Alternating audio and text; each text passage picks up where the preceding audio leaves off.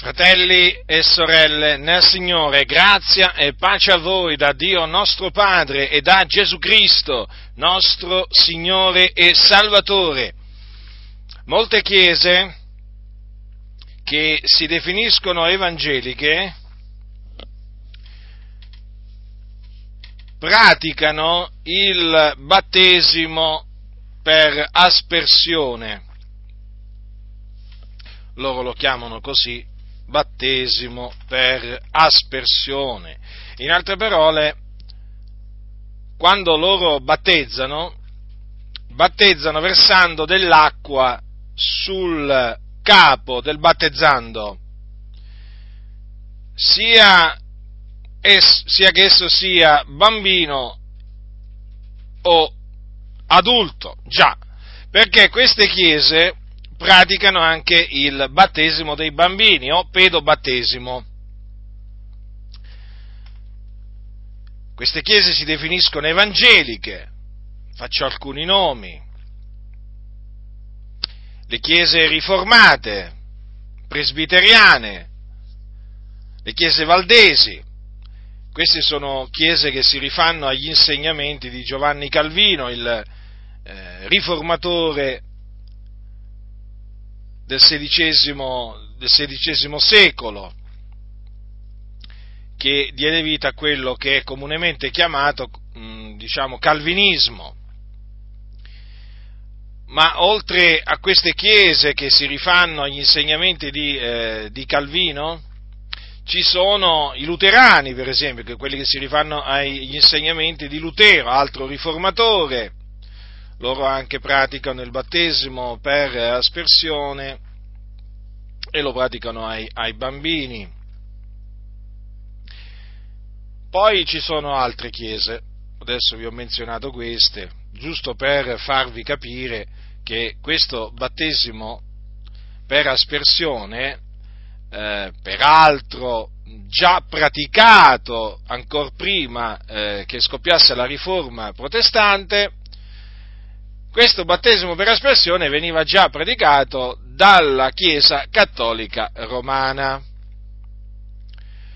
Quindi queste chiese protestanti che si rifanno ai riformatori hanno praticamente conservato, sotto le direttive di Lutero e Calvino, hanno conservato il battesimo per aspersione.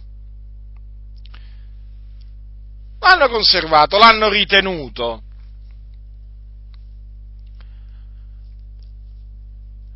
E lo praticano anche ai bambini, non solo agli adulti. Allora, la domanda sorge spontanea. Ma il battesimo va amministrato come? Come va amministrato il battesimo? In base a quello che insegna e comanda la parola di Dio? Per immersione o per aspersione? E poi va amministrato solamente agli adulti, o meglio, a coloro che hanno creduto, o può essere ministrato anche a dei neonati, perché poi in definitiva sono dei neonati quelli che vengono, battezzati, per così dire, in queste chiese, con il versamento di un po' d'acqua sulla testa. Queste sono domande lecite, che esigono delle risposte bibliche chiare e inequivocabili. Peraltro, queste domande sono lecite anche perché la Riforma protestante, uno dei punti della Riforma protestante, era sola scrittura, cioè solo la scrittura. Quindi era uno dei motti, solo la scrittura, quindi noi ci atteniamo solo alla scrittura. Allora uno naturalmente vede che questi versano un po' d'acqua sulla testa dei bambini e dicono: ma allora, voglio dire, questo battesimo, come lo chiamano loro, deve essere per forza di cose nella Bibbia, questo battesimo per aspersione ministrato anche ai bambini. Ma il fatto è che quando uno comincia a investigare le scritture si accorge che il battesimo per aspersione non esiste nella Bibbia.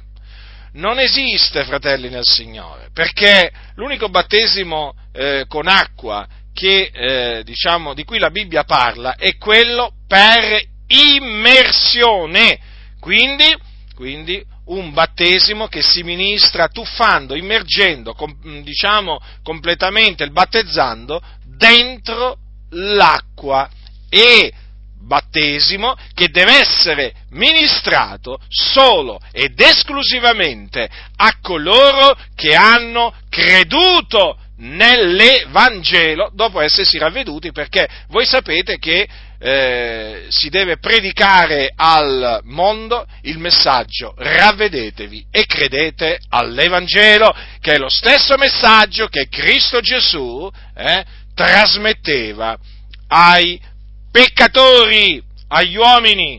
E quindi dopo che l'uomo si ravvede, crede nell'Evangelo, deve essere battezzato in acqua per immersione. Naturalmente devo dire per immersione, anche se diciamo che è superfluo, cioè sarebbe superfluo dirlo, però in effetti viviamo in un periodo in cui dobbiamo pure sottolineare in che maniera il battesimo va amministrato. Perché? Ma perché appunto ci sono molti che ministrano il battesimo per aspersione. Perché vi dico questo? Perché già nella parola battezzare è incluso la modalità del battesimo. Infatti la parola greca per battezzare significa immergere, tuffare. E quindi quando noi diciamo che un credente è stato battezzato, intendiamo dire che è stato immerso, non asperso d'acqua, comprendete? Quindi dobbiamo, usare determinate espressioni che non sono scritte nella Bibbia. Fatemelo dire, perché qualcuno potrebbe dire: ma non c'è scritto per immersione. Lo so che non c'è scritto, ma lo devo dire proprio per far comprendere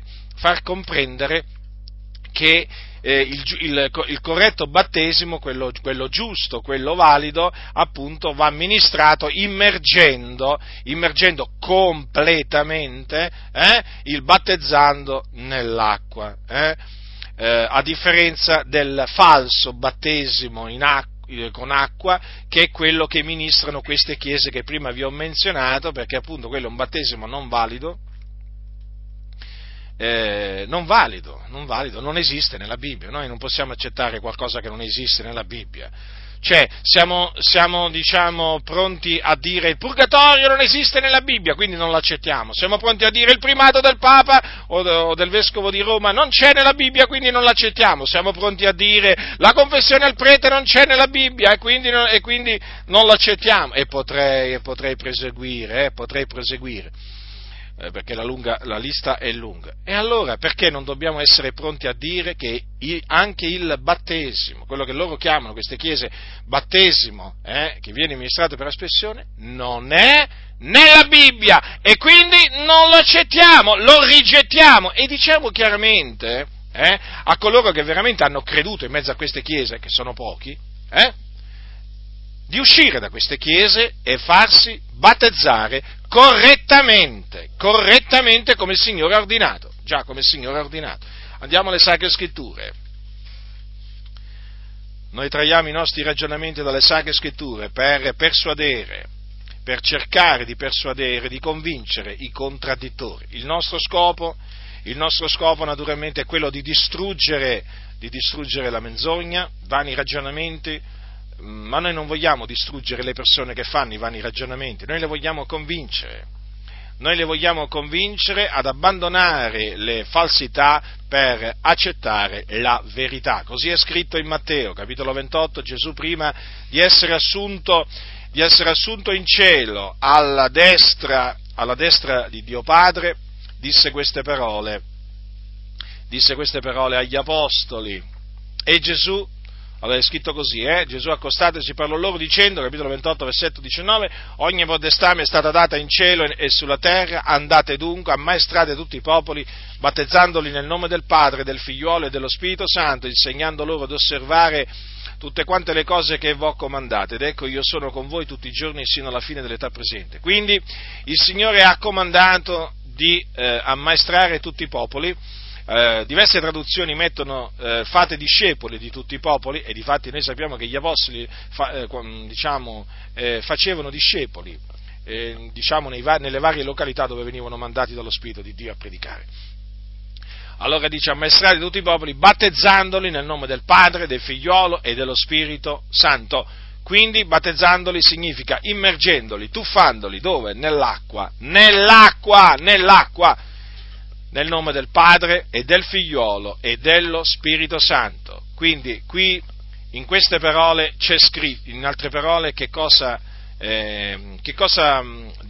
deduciamo in maniera proprio inequivocabile da questi ordini del Signore Gesù Cristo, che innanzitutto uno per essere battezzato deve diventare un discepolo del Signore Gesù Cristo e quindi deve credere nel Signore Gesù Cristo. Che cosa significa che deve credere nel Signore Gesù Cristo? Significa che deve credere che Gesù Cristo è il Figlio di Dio, che è morto sulla croce per i nostri peccati, secondo le Scritture, che fu seppellito e che il terzo giorno risuscitò dai morti secondo le Scritture, a cagione della nostra giustificazione, dopodiché apparve a molti facendosi vedere per diversi giorni.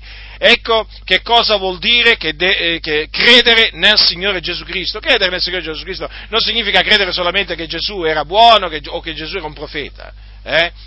Certamente che Gesù era un uomo buono, Gesù era un profeta, ma non è questo che bisogna credere per diventare un discepolo di Cristo Gesù e quindi per essere salvati dal peccato e dalla perdizione eterna.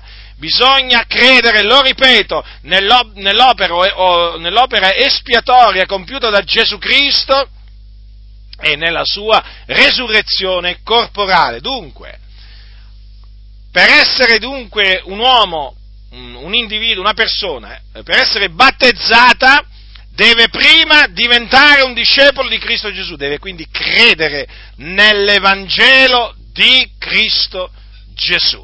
Una volta che ha creduto, allora deve essere battezzata, immersa, tuffata nell'acqua, nel nome del Padre e del Figliolo e dello Spirito Santo.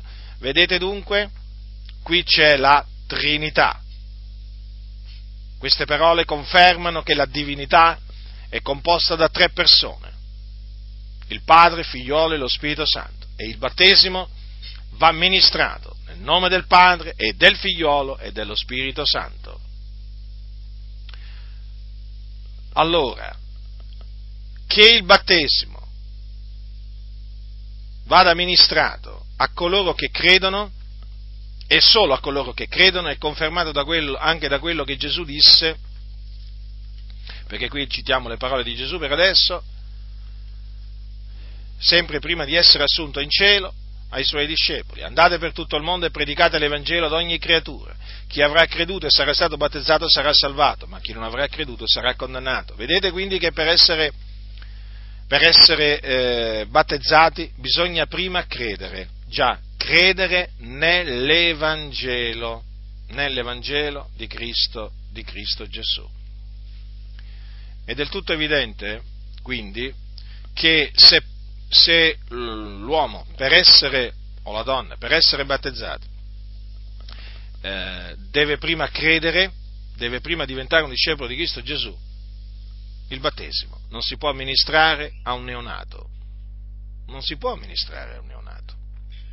nella maniera più assoluta.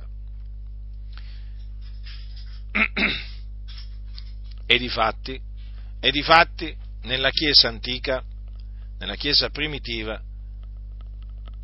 non esiste traccia, nella Bibbia non esiste traccia di un battesimo ministrato a dei neonati, non esiste traccia. Per noi il cosiddetto pedobattesimo non esiste, fratelli del Signore, perché non c'è nella Bibbia. È come il purgatorio. C'è nella Bibbia il purgatorio? Non c'è. Ma perché non c'è nella Bibbia il purgatorio? Perché non esiste. Capite? Non esiste un luogo chiamato purgatorio nell'aldilà, dove coloro che muoiono nella grazia, pensate un po' voi, vanno a purificarsi da determinate residui di colpa, quello che insegna la Chiesa Cattolica Romana. Non esiste. E la Bibbia infatti non ne parla, però la Chiesa Cattolica Romana addirittura pensa di avere trovato nella Bibbia il purgatorio, ma nella Bibbia non c'è il purgatorio, come non c'è il primato del vescovo di Roma, come non c'è l'Ave Maria, e potrei proseguire. Allora, quindi il battesimo va ministrato a coloro che hanno creduto. Adesso vediamo come questo fu la pratica che fu seguita in ubbidienza a questi ordini del Signore, a queste parole di Gesù, nella Chiesa primitiva. Ascoltate che cosa c'è scritto. Allora, vediamo negli Atti degli Apostoli. Il giorno della Pentecoste, dopo che lo Spirito Santo fu sparso sui circa 120, dopo che Pietro predicò alla moltitudine che si era radunata, c'è scritto così, predicò l'Evangelo, Quelli dunque i quali accettarono la sua parola furono battezzati e in quel giorno furono aggiunte a loro circa 3.000 persone. Notate l'accettazione della parola di Dio, che era quella che trasmettevano gli apostoli. L'accettazione della parola di Dio fu seguita dal battesimo. Sono molto chiare qua le cose. Certo, qualcuno potrebbe dire, vabbè, adesso devi pure confutare il battesimo per aspersione. Sì, confuto pure il battesimo per aspersione, perché vi ricordo che il battesimo per aspersione una volta non esisteva e qualcuno lo introdusse nella Chiesa. Nella Chiesa primitiva non esisteva il battesimo per aspersione. Noi lo vediamo leggendo la Bibbia. Eppure, piano piano, fu introdotto e si sparse, diciamo, per tutta la Chiesa. Le cose stanno così, fratelli del Signore. Quindi, che cosa significa?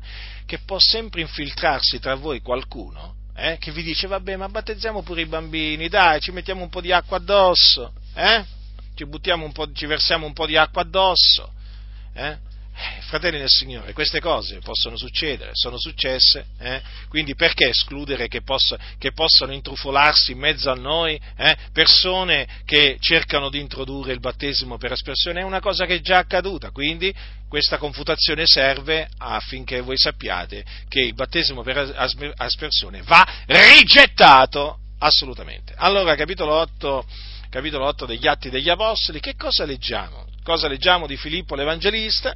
Che lui si recò a Samaria e predicò il Cristo, e c'è scritto così: la sua predicazione fu aggiunta dalla testimonianza di Dio, infatti fece miracoli, guarigioni, cacciò i demoni e così via. E c'è scritto a un certo punto questo: quando ebbero creduto a Filippo che annunziava loro la buona novella relativa al regno di Dio e al nome di Gesù Cristo, furono battezzati uomini e donne. E Simone era un uomo che aveva esercitato arti magiche nella città di Samaria, dice, credette anche egli, ed essendo stato battezzato stava sempre con Filippo. Notate, quindi anche qui è confermato che prima di essere battezzati occorre credere nella buona novella, nel Vangelo. Che credere nell'Evangelo significa accettare la parola di Dio è confermato dalle parole che sono scritte al versetto 14, quando c'è scritto gli apostoli che erano a Gerusalemme, del capitolo 8 degli Atti, dal capitolo 8 degli Atti sto leggendo, quando c'è scritto gli apostoli che erano a Gerusalemme, avendo inteso che la Samaria aveva ricevuto la parola di Dio, vi mandarono Pietro e Giovanni. Notate? Quindi quel ricevere la parola di Dio equivale a credere nell'Evangelo. L'Evangelo è la parola di Dio. Quando uno crede nell'Evangelo, riceve, accetta la parola di Dio. L'Evangelo, fratelli, non è parola d'uomini, è parola di Dio, per questo è potenza di Dio, sapienza di Dio. Non è un messaggio filosofico, è un messaggio che crea scandalo, che crea sbigottimento, che crea divisione, ma è la parola di Dio, potenza di Dio. Ricordatevi come l'ha definito Paolo il Vangelo, potenza di Dio per la salvezza di ognuno che crede. Difatti noi siamo stati salvati mediante l'Evangelo, sì, mediante la pazzia della predicazione, perché il Vangelo è pazzia per quelli che sono sulla via della perdizione, ma per noi che siamo sulla via della salvezza è potenza di Dio, sapienza di Dio. Per questo noi non ci vergogniamo dell'Evangelo di Cristo Gesù, della buona novella relativa al regno di Dio e al nome di Gesù Cristo, e lo proclamiamo questo messaggio con franchezza in mezzo a questa generazione storta e perversa che sta andando all'inferno. E noi sappiamo che l'Evangelo può salvare, ma chi può salvare? Chi salverà l'Evangelo? Quelli che credono. E chi sono quelli che credono? Quelli che sono ordinati a vita eterna. Quindi non tutti crederanno, ma solo coloro che sono ordinati a vita eterna. Noi ringraziamo Dio perché, essendo stati ordinati a vita eterna, abbiamo creduto, quindi non abbiamo nessun merito da accampare davanti al Signore. Noi diciamo sola grazia, veramente, perché abbiamo ricevuto dal Signore grazia sopra grazia in Cristo Gesù, veramente. Non meritevamo nulla, il Signore ci ha voluto fare grazia, e noi gli rendiamo grazie, lo celebriamo, lo esaltiamo perché Egli ne è degno. Dunque, vedete, anche a Samaria il battesimo fu ministrato a persone che avevano creduto. I bambini sono esclusi, quindi, i neonati. Adesso andiamo a Cesarea. Andiamo a Cesarea, dove c'era Cornelio, dove abitava Cornelio, un centurione, e dove a casa del quale il Signore mandò l'apostolo Simon Pietro a predicargli l'Evangelo. Il Signore mandò prima un angelo a Cornelio, uno dei suoi angeli, il quale gli disse, un giorno gli apparve a Cornelio: manda Ioppe e fa chiamare Simone, soprannominato Pietro, il quale ti parlerà di cose per le quali sarai salvato tu e tutta la casa tua. Vedete dunque che Cornelio, che era un uomo pio che temeva Dio con tutta la sua casa, faceva molte elemosine al popolo, pregava il Dio del continuo, così la Bibbia ce lo presenta, eppure non era salvato, alcuni arrivano a dire che era salvato, ma come può essere stato salvato quando l'angelo gli disse che sarebbe stato salvato? Sarebbe stato salvato mediante le cose che gli avrebbe annunziato Pietro. E cosa gli annunziò poi Pietro? L'Evangelo, fratelli nel Signore, proprio così, la potenza di Dio per la salvezza di ognuno che crede. Allora, che cosa avvenne a casa di Cornelio? Ora, che una volta che Pietro si mise a parlare, c'è scritto così: mentre Pietro parlava così, lo Spirito Santo cadde su tutti coloro che udivano la parola, e tutti i credenti circoncisi che erano venuti con Pietro rimasero stupiti che il dono dello Spirito Santo fosse sparso anche sui gentili, poiché gli udivano parlare in altre lingue e magnificare Dio. Allora Pietro prese a dire: può alcuno vietar l'acqua perché non siano battezzati questi che hanno ricevuto lo Spirito Santo come noi stessi? E comandò che fossero battezzati nel nome di Gesù Cristo. Vedete? Dunque qui abbiamo un caso particolare di persone che credono e ricevono il battesimo con lo Spirito Santo ancor prima del battesimo in acqua. Quindi ricevono il battesimo con lo Spirito Santo, cominciano a parlare in altre lingue, perché il parlare in altre lingue è il segno del battesimo con lo Spirito Santo, e allora naturalmente Pietro, una volta constatato che costoro avevano creduto, perché è chiaro che lo Spirito Santo viene dato a coloro che credono, non a quelli che non credono.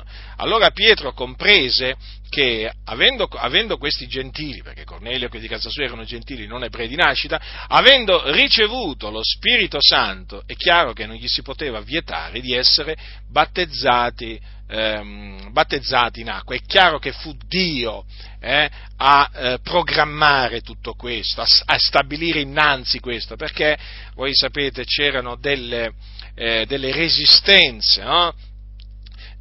Ci furono delle resistenze inizialmente, addirittura anche da parte di Pietro, no? Per rivolgersi ai gentili. Ma vedete come il Signore veramente fa tutte le cose in maniera meravigliosa? Quindi, per convincere immediatamente Pietro che Cornelio e quelli di casa sua avevano veramente creduto, ecco che il Signore sparse lo Spirito Santo praticamente immediatamente dopo che questi avevano creduto. A quel punto è chiaro che Pietro dovette riconoscere che dovevano essere battezzati, cioè nulla impediva che quei gentili fossero battezzati, perché avevano veramente creduto nel Signore Gesù Cristo. Infatti comandò che fossero battezzati nel nome di Gesù Cristo, quindi con l'autorità data da Gesù Cristo. Questo significa nel nome di Gesù Cristo. Allora, vedete quindi che anche qui il battesimo fu ministrato a persone che avevano creduto. Andiamo adesso a vedere un altro esempio, e tutto questo per dimostrare che il battesimo quindi non può essere ministrato a dei neonati. Allora, al capitolo 18, qui siamo a Corinto, l'Apostolo Paolo fu mandato dal Signore a Corinto a predicare l'Evangelo. Là il Signore aveva un grande popolo, là si convertirono molti. Ascoltate cosa c'è scritto. Allora, c'è scritto al capitolo 18, versetto 8: e Crispo, il capo della sinagoga, credette nel Signore con tutta la sua casa, e molti dei corinzi, udendo Paolo, credevano ed erano battezzati. Notate quindi, udivano Paolo predicare, e Paolo predicava loro il ravvedimento e l'Evangelo. Quindi udivano, poi credevano, quindi dopo aver udito credevano, e poi venivano battezzati. Vedete, fratelli, la fede viene dall'udire, l'udire sia per mezzo della parola di Cristo, e l'Evangelo è parola di Cristo, perché è l'Evangelo di Cristo. Vedete dunque? Credevano ed erano battezzati. Qualcuno potrebbe dire: ma l'Evangelo viene predicato a tanti, come mai allora non tutti credono? Ma siamo sempre costretti a spiegare che la fede viene donata da Dio a chi vuole Dio, fratelli nel Signore. Proprio così. Cioè il credere è qualcosa che viene dato da Dio, non è qualcosa che viene dall'uomo, no, non è così. Sì, l'uomo crede, ma perché Dio gli dà di credere e quindi gli dà la fede. Infatti non tutti hanno la fede. Perché non tutti hanno la fede? Ma perché non tutti l'hanno ricevuta. La fede nel Signore Gesù Cristo, che è una fede preziosa, si riceve. Infatti, che cosa dice l'Apostolo Pietro nella sua seconda epistola agli eletti? Ascoltate: Simon Pietro, servitore e apostolo di Gesù Cristo, a quelli che hanno ottenuto una fede preziosa quanto la nostra nella giustizia del nostro Dio e Salvatore Gesù Cristo. Notate. Parla di coloro che hanno ottenuto una fede preziosa, quindi l'hanno ricevuta. E da chi l'hanno ricevuta? Da Dio. E questo naturalmente per rispondere a coloro che sostengono praticamente che la fede in altre parole, è innata nell'uomo, no? Alcuni dicono che la fede è innata nell'uomo e che l'uomo la deve tirare fuori, ma non è così. Non è così. La fede viene concessa da Dio a chi naturalmente il Signore vuole fare grazia, a chi vuole fare grazia, e l'uomo la riceve. Ecco perché appunto ci sono coloro che credono nell'Evangelo e coloro che non credono nell'Evangelo. Perché? Perché il Signore ad alcuni dà la fede, ad altri non gli dà la fede.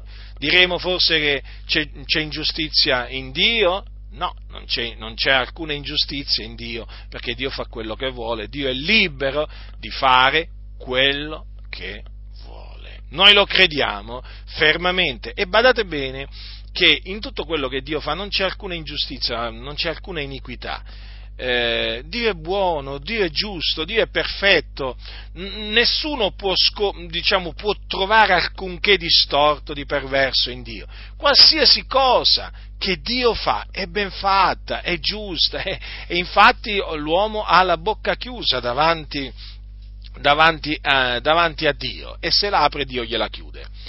Capite, fratelli nel Signore? Quindi credevano ed erano battezzati molti dei corinzi, vedete? Molti dei corinzi, udendo Paolo, credevano ed erano battezzati. Quindi, vedete, per essere battezzati occorre credere,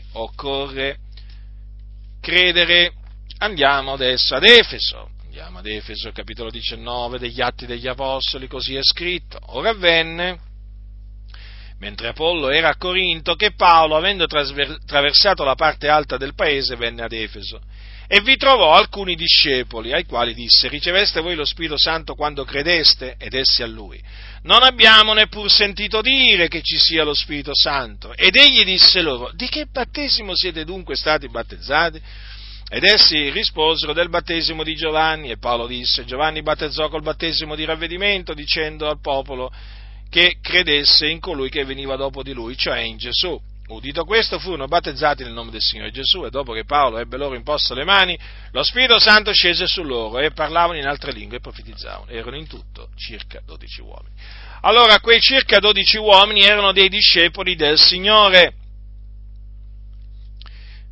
e difatti avevano creduto. Cosa vi ho detto prima? Che si diventa discepoli del Signore Gesù Cristo credendo. Di fatto questi erano discepoli di Cristo perché avevano creduto. Infatti la domanda di Paolo quando li incontrò quale fu? Riceveste voi lo Spirito Santo quando credeste? Perché gli ha fatto questa domanda, che poi la corretta traduzione è dopo che credeste? Perché gli ha fatto questa domanda così particolare? Perché gliel'ha fatta? Evidentemente, siccome che Paolo sapeva che il dono dello Spirito Santo è per coloro che credono, lui capì, riconobbe che quei circa 12 uomini erano dei credenti. Ecco perché la Scrittura dice, li chiama discepoli. Quindi Paolo, ecco perché gli ha detto dopo che credeste, perché questi avevano veramente creduto in Cristo Gesù, e difatti la Scrittura li chiama discepoli, erano discepoli del Signore. Allora, siccome che dalla risposta che costoro diedero,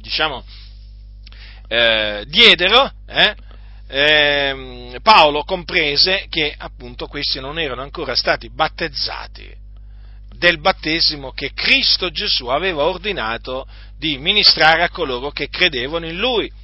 Infatti questi erano stati battezzati col battesimo di ravvedimento, quello praticamente di Giovanni il battezzatore o il Battista. Allora Paolo, vedete cosa fece? Cosa avvenne? Che appunto dice la Scrittura, udito questo, furono battezzati nel nome del Signore Gesù.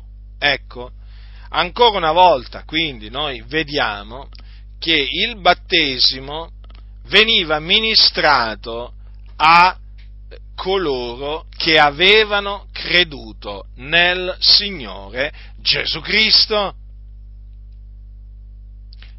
Come veniva ministrato? E adesso vediamo pure questo, la Bibbia risponde pure a questo. Noi siamo grati a Dio veramente che ci ha dato la Bibbia, Ma poi siamo grati anche a Dio perché ha voluto che le cose fossero scritte in una maniera veramente mirabile. Ogni volta che investigo le scritture sono colpito dalla maniera, da tante cose, ma una delle cose che mi colpisce è la maniera in cui Dio ha voluto che fossero raccontate le cose, dette le cose. Veramente, il Dio è veramente grande. Allora vi stavo dicendo che la Bibbia risponde pure a questa domanda. Quale domanda? Come veniva amministrato il battesimo? Certo, ve l'ho detto, è chiaro, no? Battezzando colui che aveva creduto nell'acqua, perché sennò non avrebbe senso dire furono battezzati, venivano battezzati, Pietro comandò che fossero battezzati, non avrebbe senso perché praticamente nel greco appunto comandò che fossero tuffati, no? Immersi, questo significa. Allora, immersi nel nome del Signore Gesù Cristo, e allora è evidente che però siccome che alcuni vogliono diciamo sapere dove nella Bibbia c'è scritto che veniva praticato per immersione, dove c'è scritto che venivano tuffati dentro l'acqua e che quindi uscivano fuori dall'acqua i credenti, e adesso vi dico dove sta scritto, molti lo sanno, altri non lo sanno. Allora, capitolo 8 degli Atti degli Apostoli. Ascoltate questa storia realmente accaduta, non è una favola, non è una fiaba questa. Ad alcuni piacciono le fiabe, a noi non piacciono le fiabe, a noi piacciono le storie vere, questa è una storia vera. Ascoltate, fratelli nel Signore, qui parliamo della conversione dell'Etiopo, Allora, capitolo 8, versetto 26. Dal versetto 26. Ora un angelo del Signore parlò a Filippo. A proposito, Filippo era uno dei sette, vi ricordate, ed era chiamato l'evangelista, perché aveva ricevuto dal Signore questo ministero, quello dell'evangelista, Ora un angelo del Signore parlò a Filippo dicendo: levati e vattene dalla parte di Mezzodì sulla via che scende da Gerusalemme a Gaza. Ella è una via deserta.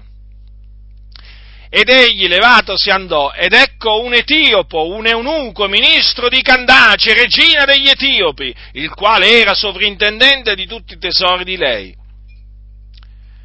Allora, il quale era sovrintendente di tutti i tesori di lei, era venuto a Gerusalemme per adorare, e stava tornandosene seduto sul suo carro, e leggeva il profeta Isaia.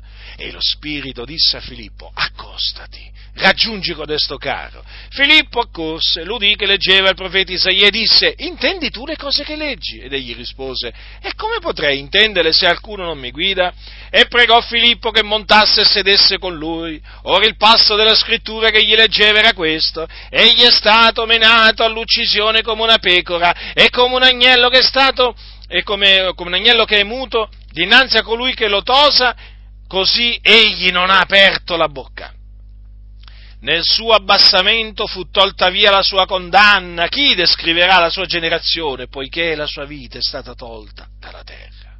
E l'eunuco, rivolto a Filippo, gli disse: di chi, ti prego, dice questo il profeta? Di se stesso oppure d'un altro? E Filippo prese a parlare, e cominciando da questo passo della scrittura gli annunziò Gesù. E cammin facendo giunsero a una cert'acqua, e l'eunuco disse: ecco dell'acqua, che impedisce che io sia battezzato? E Filippo disse: se tu credi con tutto il cuore, è possibile. L'eunuco rispose: io credo che Gesù Cristo è il Figlio di Dio. E comandò che il carro si fermasse, e discesero ambedue nell'acqua, Filippo e l'eunuco, e Filippo lo battezzò.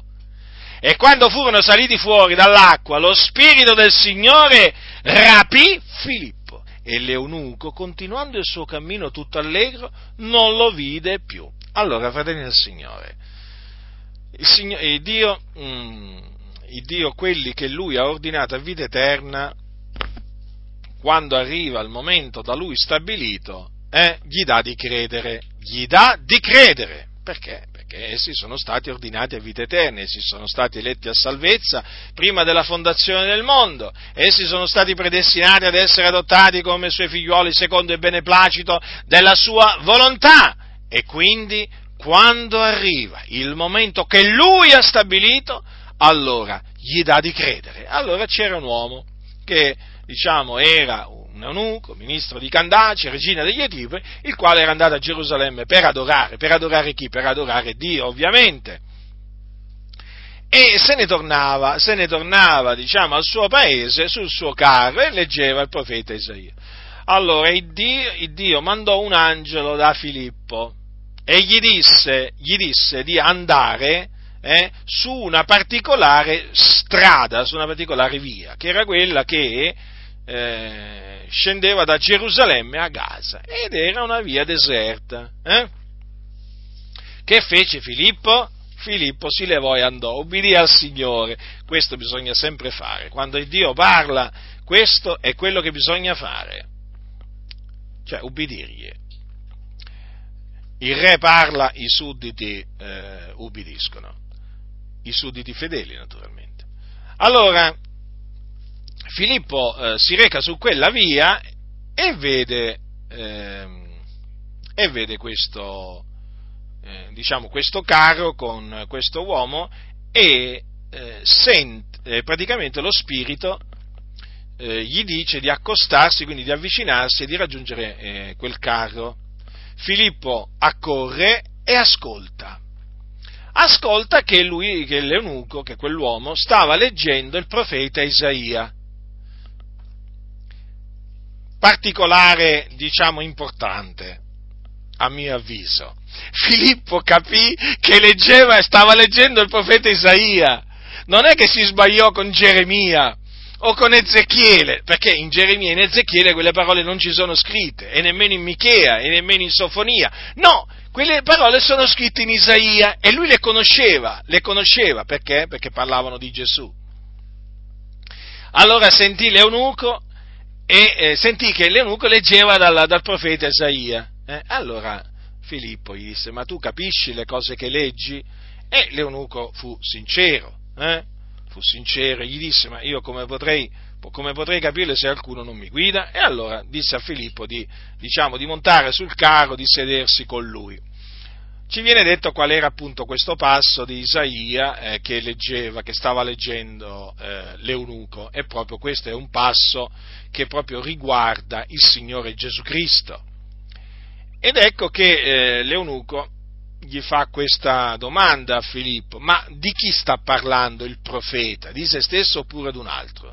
Siccome che Filippo conosceva le scritture, e sapeva che Isaia aveva parlato di Gesù, cosa gli dice? Praticamente da quel passo gli comincia ad annunziare Gesù Cristo. Sì, gli annunzia Gesù Cristo.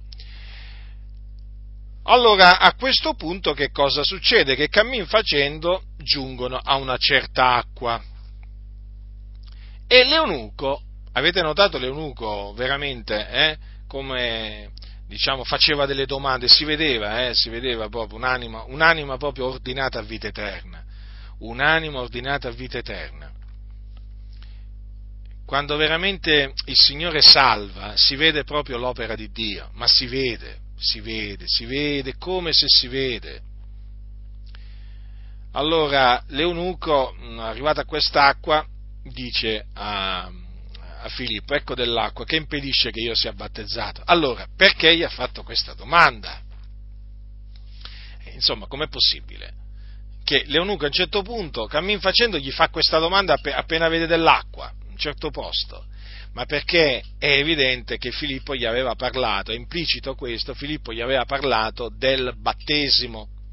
Ricordatevi che Filippo battezzava, infatti lui non era da tanto tempo che era stato a Samaria, dove aveva battezzato uomini e donne che avevano creduto. È chiaro quindi che Filippo lo diceva che dopo che uno ha creduto nel Signore Gesù necessita di essere battezzato. battezzato. E allora ecco che l'eunuco gli dice: ecco dell'acqua, che impedisce che io sia battezzato? Filippo gli dice: se tu credi con tutto il cuore è possibile. Quindi è possibile essere battezzati immediatamente dopo avere creduto. Già, immediatamente dopo, perché questa è la conferma che nell'antichità il battesimo veniva amministrato praticamente allo stesso giorno che le persone credevano.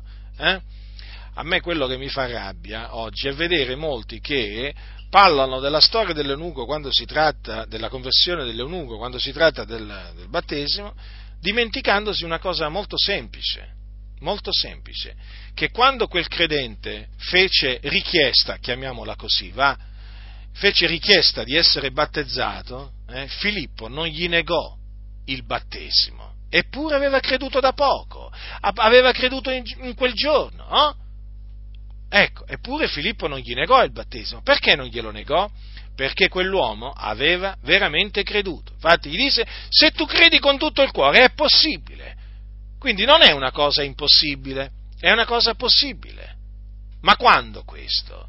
Quando appunto si è in presenza di un'anima che ha veramente creduto nell'Evangelo.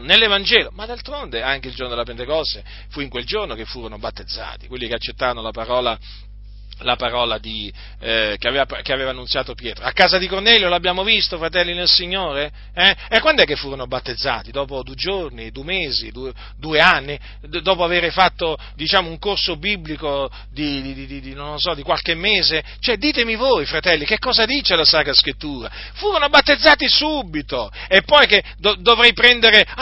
si può prendere pure l'esempio del carceriere, perché si può aggiungere pure questo, no? Per dimostrare che venivano battezzati subito le anime. Dice così: voi sapete come avvenne la conversione del carceriere di Filippi, no?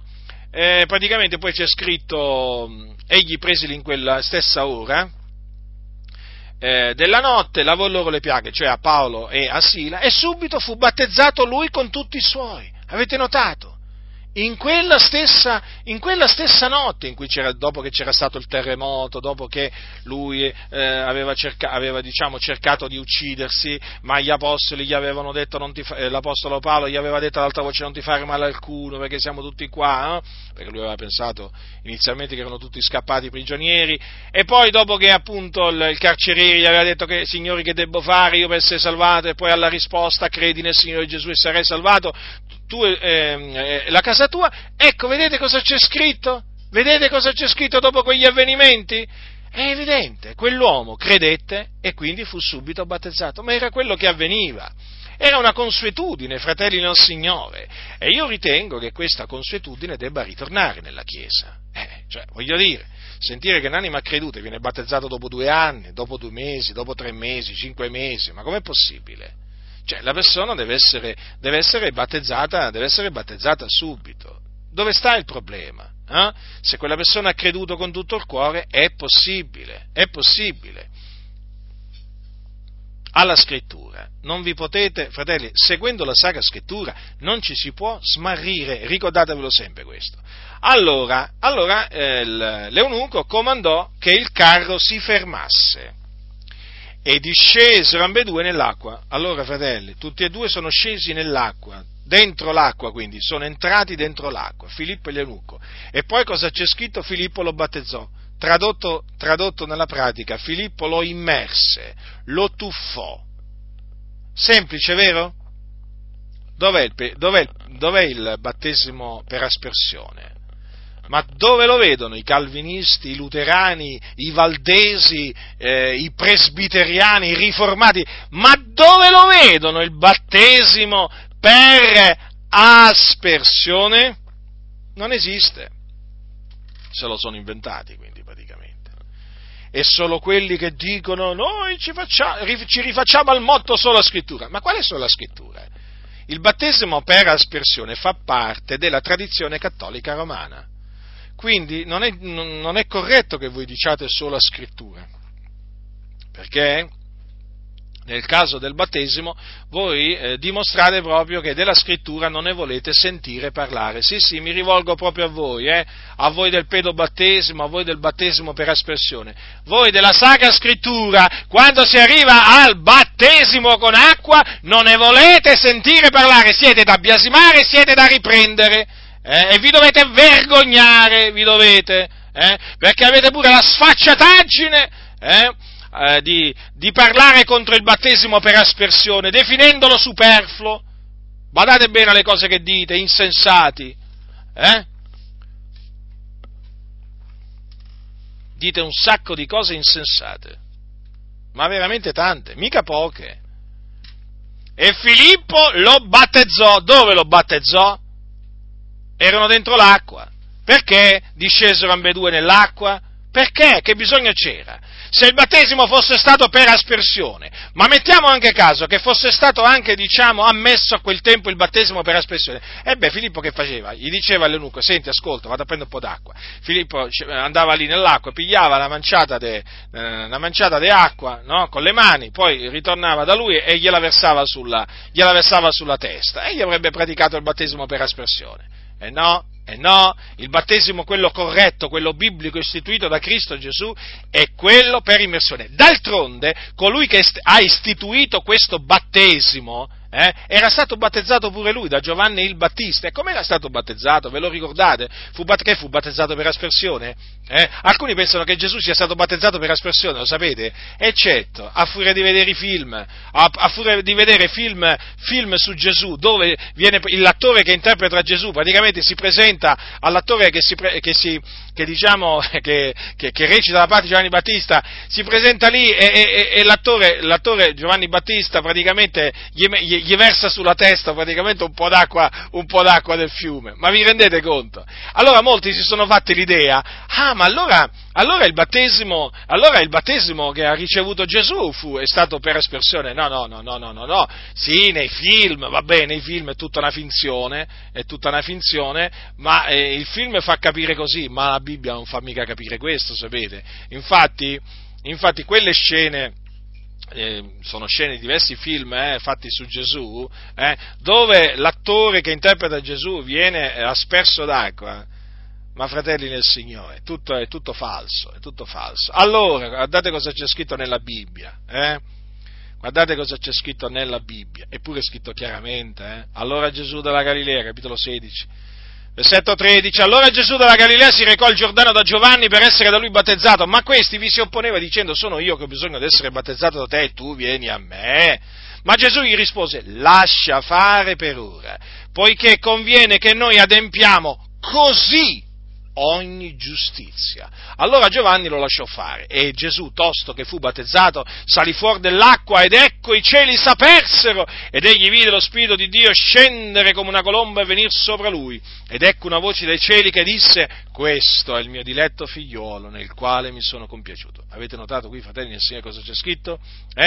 Al fiume Giordano praticamente c'è scritto che tosto che fu battezzato, Gesù salì fuori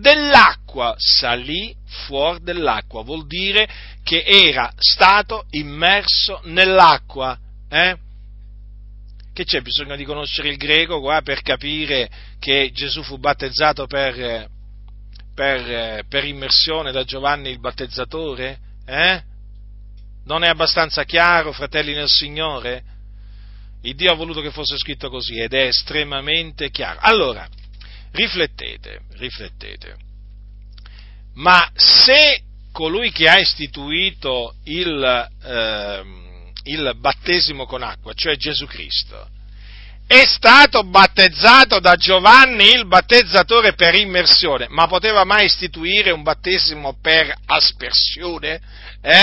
Ma poteva mai veramente istituire un battesimo per aspersione? No, e infatti non lo istituì.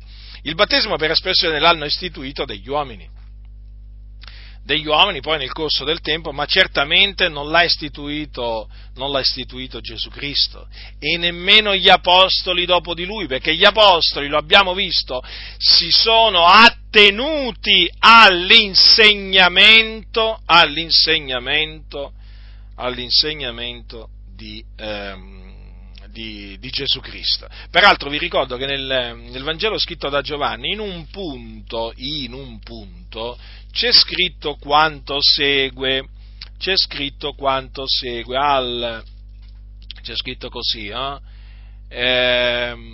allora c'è scritto così al capitolo 3, dice, versetto 22: dopo queste cose Gesù venne con i suoi discepoli nelle campagne della Giudea, quivi si trattenne con loro e battezzava. Ora anche Giovanni stava battezzando a Enon presso Salim, perché c'era là molta acqua e la gente veniva a farsi battezzare. Avete notato dove si trovava Giovanni? A Enon presso Salim, perché là c'era molta acqua. Per quale ragione? Perché Giovanni Battista aveva bisogno di molta acqua, appunto, perché lui battezzava per immersione. Allora qualcuno dirà: ma come, allora Gesù battezzava? No, non era Gesù che battezzava, erano i suoi discepoli. Questo è scritto dopo, diciamo al capitolo 4 di Giovanni. Ascoltate cosa c'è scritto: quando dunque il Signore ebbe saputo che i farisei avevano udito che egli faceva e battezzava più discepoli di Giovanni, quantunque non fosse Gesù che battezzava ma i suoi discepoli, lasciò la Giudea e se ne andò di nuovo in Galilea. Allora, riflettete, qua c'è scritto che non era Gesù che battezzava, ma i suoi discepoli. Quindi i discepoli di Gesù battezzavano, vedete? Già battezzavano mentre Gesù era con loro. E come battezzavano? Battezzavano per immersione. E a chi avevano visto fare questa cosa? A Giovanni il Battista. È chiaro, fratelli del Signore, battezzava significa immergeva, tuffava. Quante conferme ci sono nella Sacra Scrittura, fratelli? Quante conferme ci sono che il battesimo veniva ministrato per immersione. Peraltro, vi ricordo che mediante il battesimo non si viene purificati dai propri peccati, mediante il battesimo non si viene giustificati, mediante il battesimo non si riceve la vita eterna. Per quale ragione? Il battesimo è la richiesta di una buona coscienza fatta a Dio. Il battesimo, siccome che il battesimo con acqua, siccome che deve seguire la fede, è evidente che non può purificare l'uomo dai peccati, non può dargli la remissione dei peccati. Perché? Perché la remissione dei peccati si ottiene credendo nel Signore Gesù Cristo, quindi mediante la fede. Infatti torniamo a casa di Cornelio, c'è scritto così, le parole, queste sono parole che disse Pietro, disse così: di lui, cioè di Gesù, attestano tutti i profeti che chiunque crede in lui riceve la remissione dei peccati mediante il suo nome. Allora, se la remissione dei peccati si ottiene mediante la fede nel Signore Gesù Cristo, quindi credendo nel Signore Gesù Cristo, e il battesimo con acqua,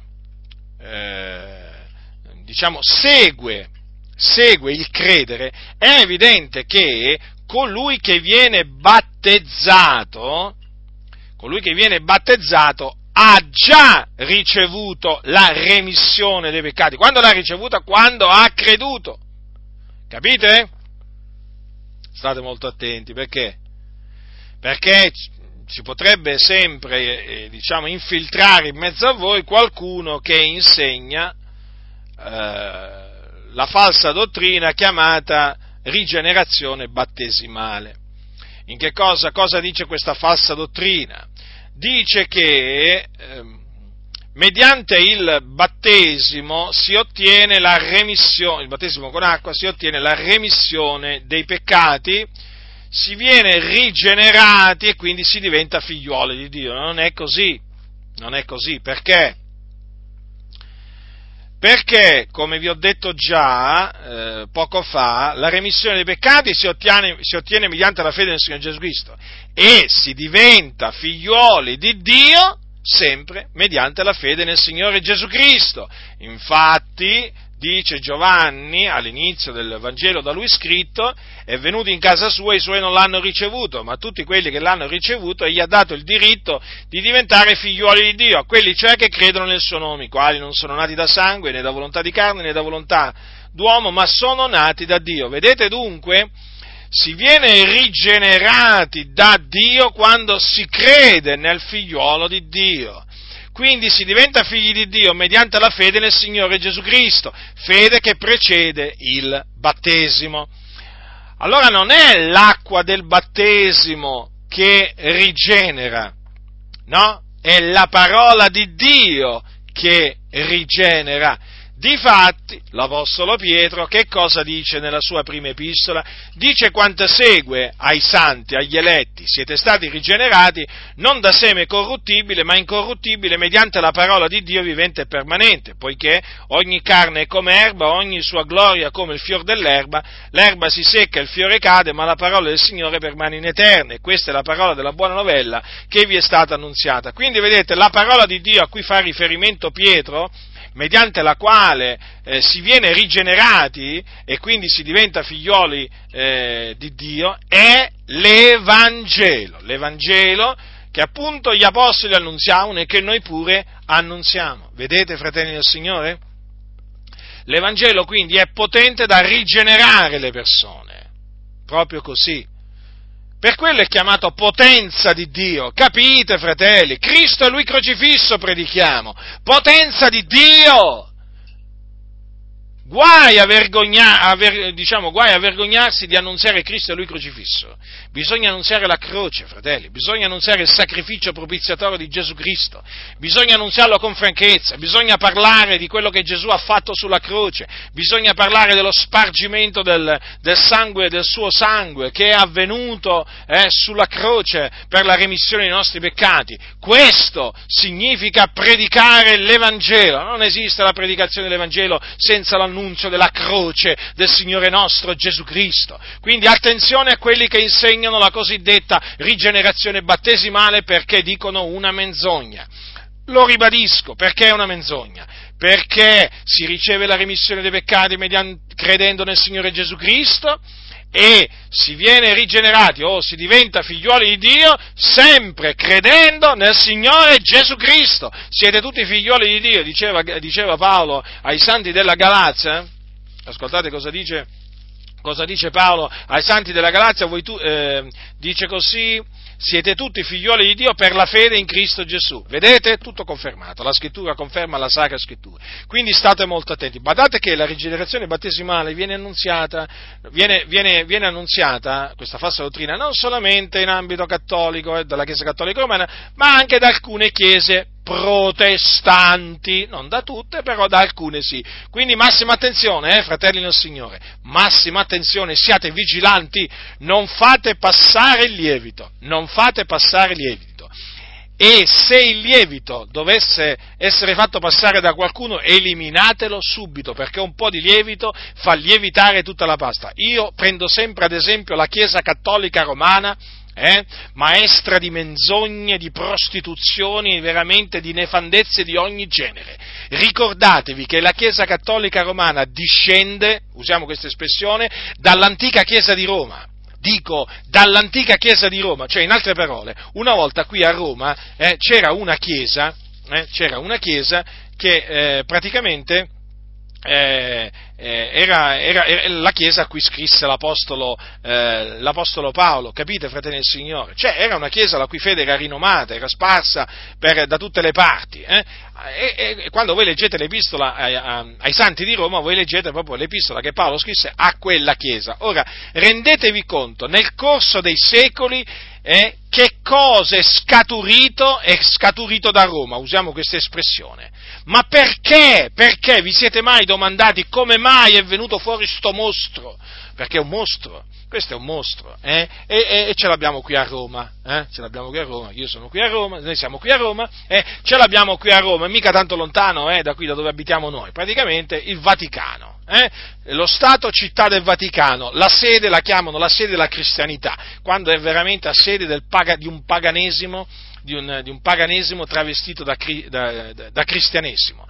Allora, riflettete, una volta qui a Roma c'era questa chiesa di santi, c'era veramente questa chiesa che si atteneva agli insegnamenti degli apostoli, e poi dopo molti secoli ci ritroviamo questo mostro con tante di quelle false dottrine, superstizioni, ma veramente una cosa, veramente scandali, Allora, come mai?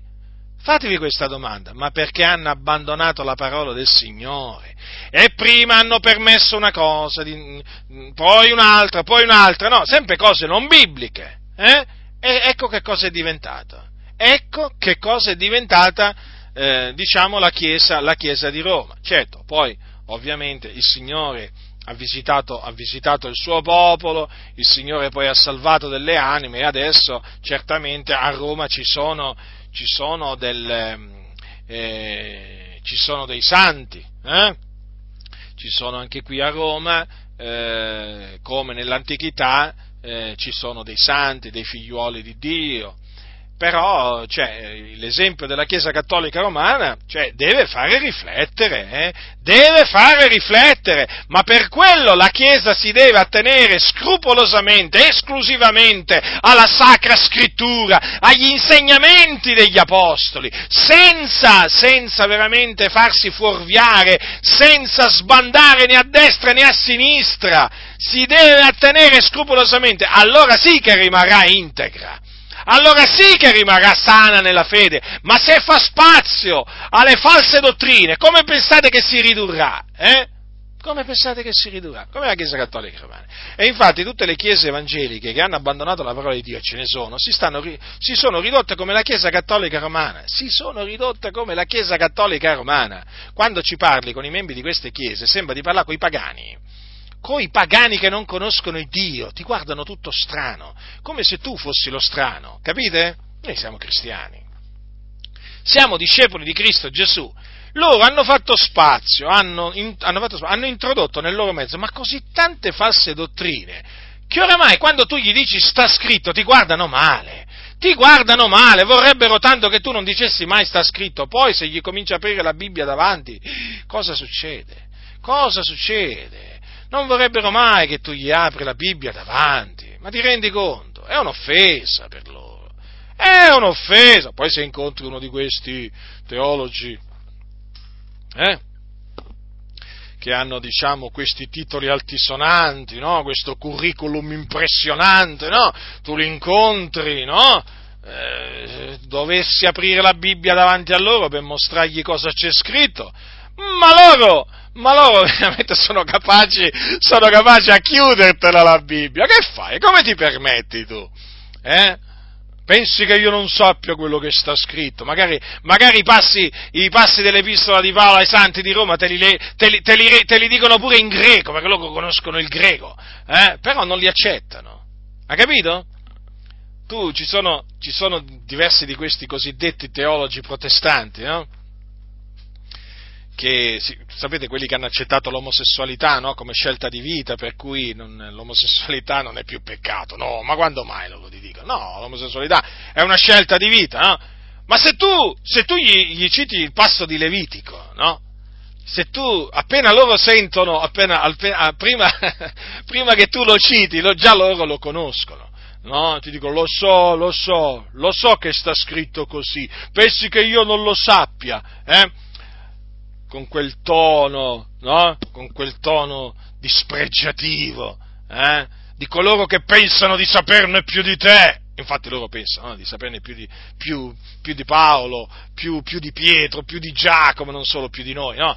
Loro praticamente ti dicono, e allora, ma tu devi leggere quel passo nel suo contesto storico, Oggi i tempi sono cambiati, quello che una volta era peccato adesso non è più peccato, i tempi sono cambiati, l'umanità ha fatto dei progressi, capite come? Poi ti dicono, sono capaci pure a dirti questo, ma tu lo sai che una volta la pensavo pure io come te, la pensavi bene, gli dico, se me lo dicono. La pensavi bene, perché la pensavi come diceva il Signore, adesso la pensi male, la pensi proprio in maniera contraria a come la pensavano i santi apostoli, a come la pensavano i profeti, e soprattutto a come la pensa Dio, perché per Dio l'omosessualità è un peccato contro natura. È inutile che questi teologi si riempiono la bocca di questi discorsi filosofici, li distruggiamo noi questi discorsi loro filosofici, dei Valdesi e di tanti altri, li distruggiamo,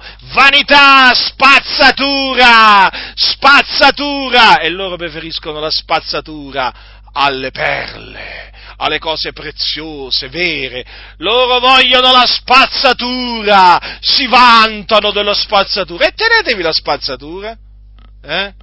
Andrete all'inferno con la spazzatura vostra, perché questi veramente che dicono che l'omosessualità non è peccato, questi fratelli nel Signore, se l'omosessualità non è peccato, ma pensate voi la fornicazione, mentire, commettere adulterio, cioè voi pensate che ubriacarsi, voi pensate che siano peccato per costoro queste cose? Ma no, ma se non è peccato l'omosessualità, hai capito? Questi proprio hanno trasformato la grazia in dissolutezza, sono empi, allora è riservata la caligine delle tenebre, questi ingannano loro stessi. Ma sapete, ma voi lo sapete che molti di questi, io parlo a livello universale, guardate che nelle chiese protestanti molti di questi pastori, teologi che dicono che l'omosessualità non è peccato, guardate che sono omosessuali loro stessi, e anche ci sono tante donne, pastoresse, teologhe, perché loro là permettono alle donne di insegnare. Vabbè, i tempi sono cambiati, adesso perché non dovremmo permettere alla donna di insegnare? Ti dicono loro, ma perché lo dici tu? No, non perché lo dico io, è perché lo dice il Signore, ma loro al Signore non gli vogliono dare ascolto, sono dei ribelli! Allora vi stavo dicendo, anche lì, tra tutte queste pastoresse, tante lesbiche ci sono, quindi tra omosessuali e lesbiche queste chiese protestanti veramente sono un covo veramente pericoloso, un covo, fratelli del Signore, molto pericoloso. Si respira un'aria, diciamo, inquinata, va? Diciamo, mettiamola così, va? E veramente sono chiese queste qui che approvano l'omosessualità, in cui veramente devi stare molto attento e devi andartene, soprattutto andartene. Se sei membro di una di queste chiese, io ti esorto veramente ad uscire, a separarti immediatamente, perché questi proprio la parola di Dio se la sono gettata dietro le spalle o se la sono messa sotto i piedi, ma perché non gli interessa, capite? E poi appunto tra queste chiese che tollerano l'omosessualità ci sono quelle che incoraggiano peraltro l'omosessualità, perché sono a favore delle coppie, dei matrimoni gay, per esempio, no? Qui in Italia abbiamo già i Valdesi che benedicono le coppie gay, no? Poi quando uscirà la legge favorevole alle coppie gay, allora vedrete che poi ci saranno le unioni, no? La celebrazione dei matrimoni gay, anche se le chiameranno magari unioni civili, però di fatto poi alla fine cambia ben poco, e si tratterà semplicemente di una furberia per far abituare la popolazione all'omosessualità, alle coppie omosessuali, e poi, diciamo, in futuro introdurre appunto la parola matrimonio. Insomma, tutta una furberia. Allora, chiaramente già in mezzo ai Valdesi già ci sono state delle benedizioni di coppie gay, immaginate voi. Che cosa ci può essere in queste chiese? Ma che cosa ci può essere quando una chiesa comincia a benedire le coppie gay, e dicono di benedirle nel nome del Signore? Quando una chiesa dice a una coppia di omosessuali, il Dio vi accetta così come siete, vi ama, tranquilli, ci vediamo in cielo un giorno, cioè, questo significa che proprio questi qua hanno rigettato la parola di Dio, l'hanno rigettata, e questi stanno incoraggiando le persone a peccare, proprio le stanno proprio trascinando all'inferno. Non solo loro stanno andando all'inferno, capito? Questi che insegnano eresie di petizione, ma stanno trascinando altre persone all'inferno. Ecco perché noi leviamo la nostra voce, leviamo la nostra voce contro le falsità, le eresie di perdizione di queste chiese. Adesso naturalmente mi sono un po' soffermato su questo, sul discorso dell'omosessualità, ma naturalmente ci sono tante altre cose che loro hanno praticamente introdotto, cose perverse. Ecco, per tornare dunque al battesimo, vedete dunque come nel tempo può capitare che la Chiesa faccia spazio a delle pratiche non bibliche, no? La pratica di versare dell'acqua sulla testa di un bambino o di un adulto, cioè, non ha assolutamente nessun fondamento nella Bibbia, no? Non ha alcuna ragione per essere chiamato battesimo, eppure è un dato di fatto. Nel mondo sono molti quelli che praticano, tra i protestanti, tralasciamo adesso la Chiesa Cattolica Romana, sia il pedobattesimo che il battesimo per aspersione, sugli adulti. Quindi, queste cose io ve le dico, fratelli, per farvi riflettere, capite? Per farvi riflettere, per farvi capire quanto è importante non andare oltre quello che sta scritto, quanto è importante avere il proprio diletto nelle sacre scritture, quanto è importante non permettere l'introduzione di false dottrine, di pratiche non bibliche. Sono tutte cose importanti, e quindi quanto è importante vigilare e pregare, perché se la Chiesa vigila, se la Chiesa prega, la Chiesa è al sicuro. Ma se la Chiesa smette di vigilare, se la Chiesa smette di pregare, se la Chiesa smette di esaminare ogni cosa alla luce delle Sacre Scritture, per vedere come stanno le cose, la Chiesa cosa diventa? Cosa diventa? Diventa un covo di eretici, un covo di empi. Cosa può diventare? Una Chiesa proprio che comincia a accettare tutto. Ditemi voi, che cosa può diventare? Ve lo ripeto, guardate la Chiesa Cattolica Romana. Se uno considera veramente, ma nella Chiesa di Roma, no? Quella Chiesa a cui scrisse l'Apostolo Paolo, ma io dico, ma che facevano le processioni? Con delle statue, con delle immagini? Ma che si prostravano davanti agli idoli?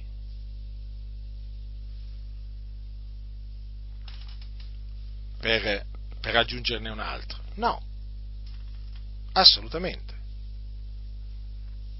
Eppure, guardate che cosa è diventata col passare dei secoli, Quella Chiesa che era nata qui a Roma, no? Ma per dire, fratelli nel Signore, come veramente poi vanno a finire male le cose per quelle Chiese che rigettano la parola di Dio.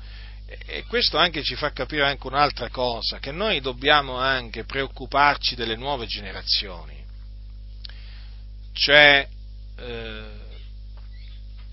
nelle famiglie, ai propri figli, i genitori devono inculcare il comportamento sano. Nelle chiese vanno proprio insegnati i precetti degli apostoli, affinché anche i giovani li apprendano e poi naturalmente quando si convertono possano ritenerli.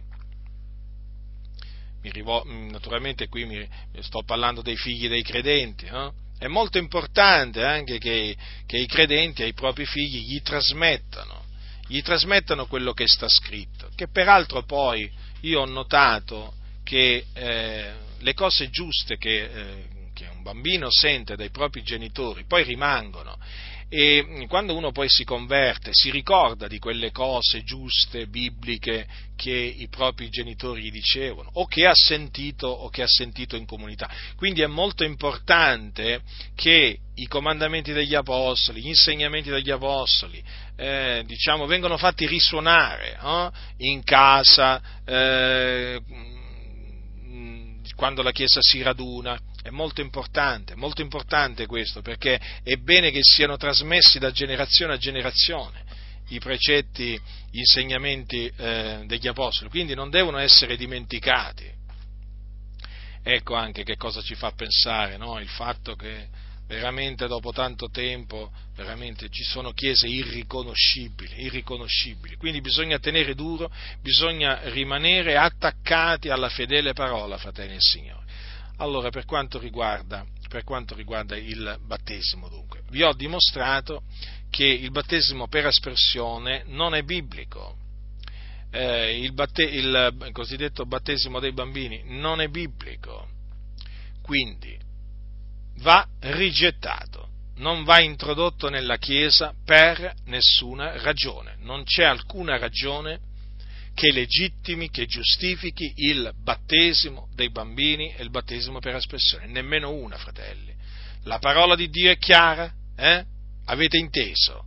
Voi che siete intelligenti avete inteso qual è l'insegnamento giusto, l'insegnamento sano. Quindi vegliate, fratelli, siate vigilanti, peraltro lo sapete, ci sono degli insensati.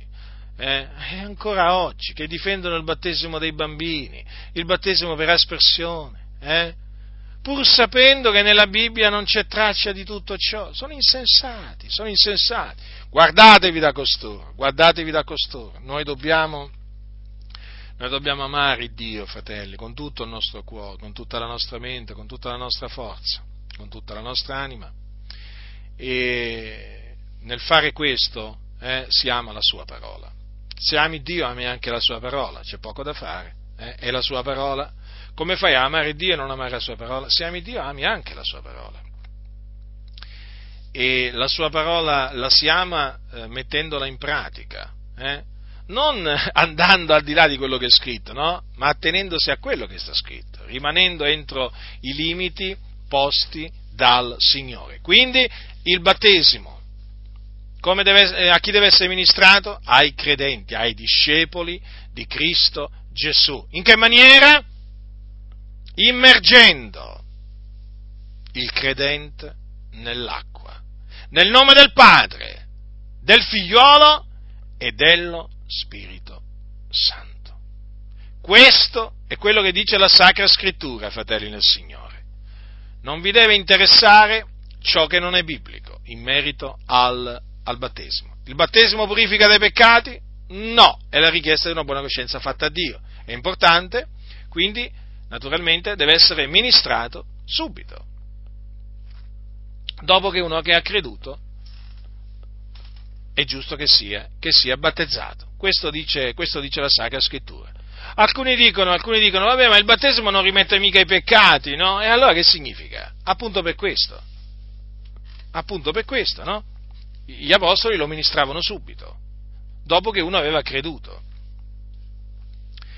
Quindi le Sacre Scritture a tale proposito non lasciano alcun dubbio. Non vi fate ingannare, non vi fate sedurre da chi che sia voglia introdurre nel vostro mezzo il battesimo per aspersione o quello dei bambini.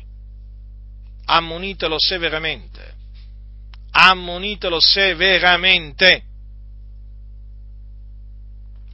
e guardatevi da lui, perché qui stiamo parlando di cose importanti, il battesimo è una cosa importante, è stato stabilito dal Signore Gesù Cristo per tutti coloro che credono in Lui, e quindi noi vogliamo attenerci e dobbiamo attenerci a quello che dice la Sacra Scrittura, senza andare oltre. E questo per essere ubbidienti a Dio e per piacere a colui che ci ha chiamati dalle tenebre alla sua meravigliosa luce. La grazia del Signore nostro Gesù Cristo sia con tutti coloro che lo amano con purità incorrotta.